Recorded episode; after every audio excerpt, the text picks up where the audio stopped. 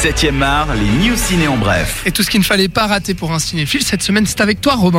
Et on commence avec une mauvaise nouvelle pour les fans des anciennes séries françaises, puisque le comédien Victor Lanoux est décédé aujourd'hui même dans un hôpital en France. C'était donc, il était hospitalisé depuis plusieurs jours suite à un accident vasculaire cérébral. Il se trouvait dans le coma. Et donc pourquoi on parlait d'anciennes séries, puisque c'était lui qui avait incarné le rôle de Louis la Brocante pendant 13 saisons de 1998 à 2014. Et on va continuer avec une nouvelle qui pourrait aussi être assez triste pour les amateurs de cinéma que nous sommes, puisque J.J. Abrams, le réalisateur entre autres de Star Wars 7, a émis une hypothèse finalement pas si éloignée de la réalité. C'est que pour lui, eh bien, c'est gentiment la fin des films en salle, avec évidemment les films qui sortent maintenant de plus en plus en salle et en vidéo on demand en même temps. Eh bien, pour lui, la mort des salles de cinéma est inévitable, puisqu'on paye cher, on doit se déplacer. Généralement, des fois, l'accueil est un peu décevant, les sièges sont de moins en moins confortables. Donc, pour lui, tout ça, ça va faire, eh bien, en sorte que les salles de cinéma vont disparaître progressivement. Et ce serait quand même assez triste.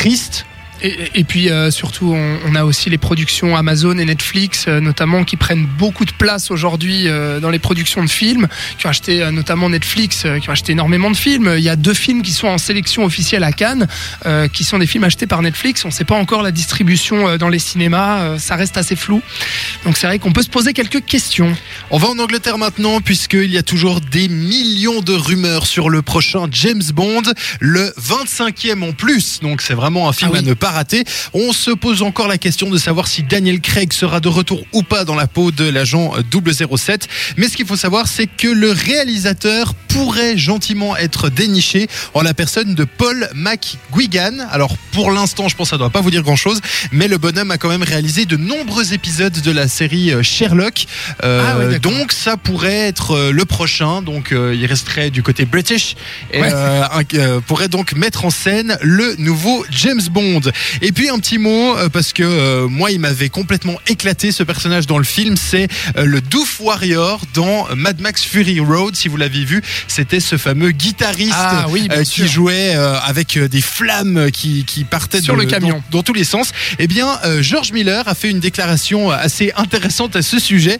Il a, je le cite, « Je sais qui était sa mère, je sais comment il a survécu à l'apocalypse malgré le fait qu'il soit muet et aveugle. En fait, je connais toute son histoire, donc si on fait une suite, le Doof Warrior serait là. » Donc voilà, on ne sait pas encore si ce serait une suite ou un préquel, notamment avec le personnage de Furiosa. C'est ce qui avait été souligné à l'époque de la sortie du film. Mais en tout cas, le guitariste le plus enflammé du cinéma serait de retour dans le prochain épisode de Mad Max. Il me semble que c'est pas la première fois qu'on parle de ce guitariste. Il me semble que George Miller avait fait cette annonce il y a de ça 6 mois, voire 1 an en arrière, en parlant justement, en annonçant peut-être un préquel de Mad Max Fury Road avec Furiosa.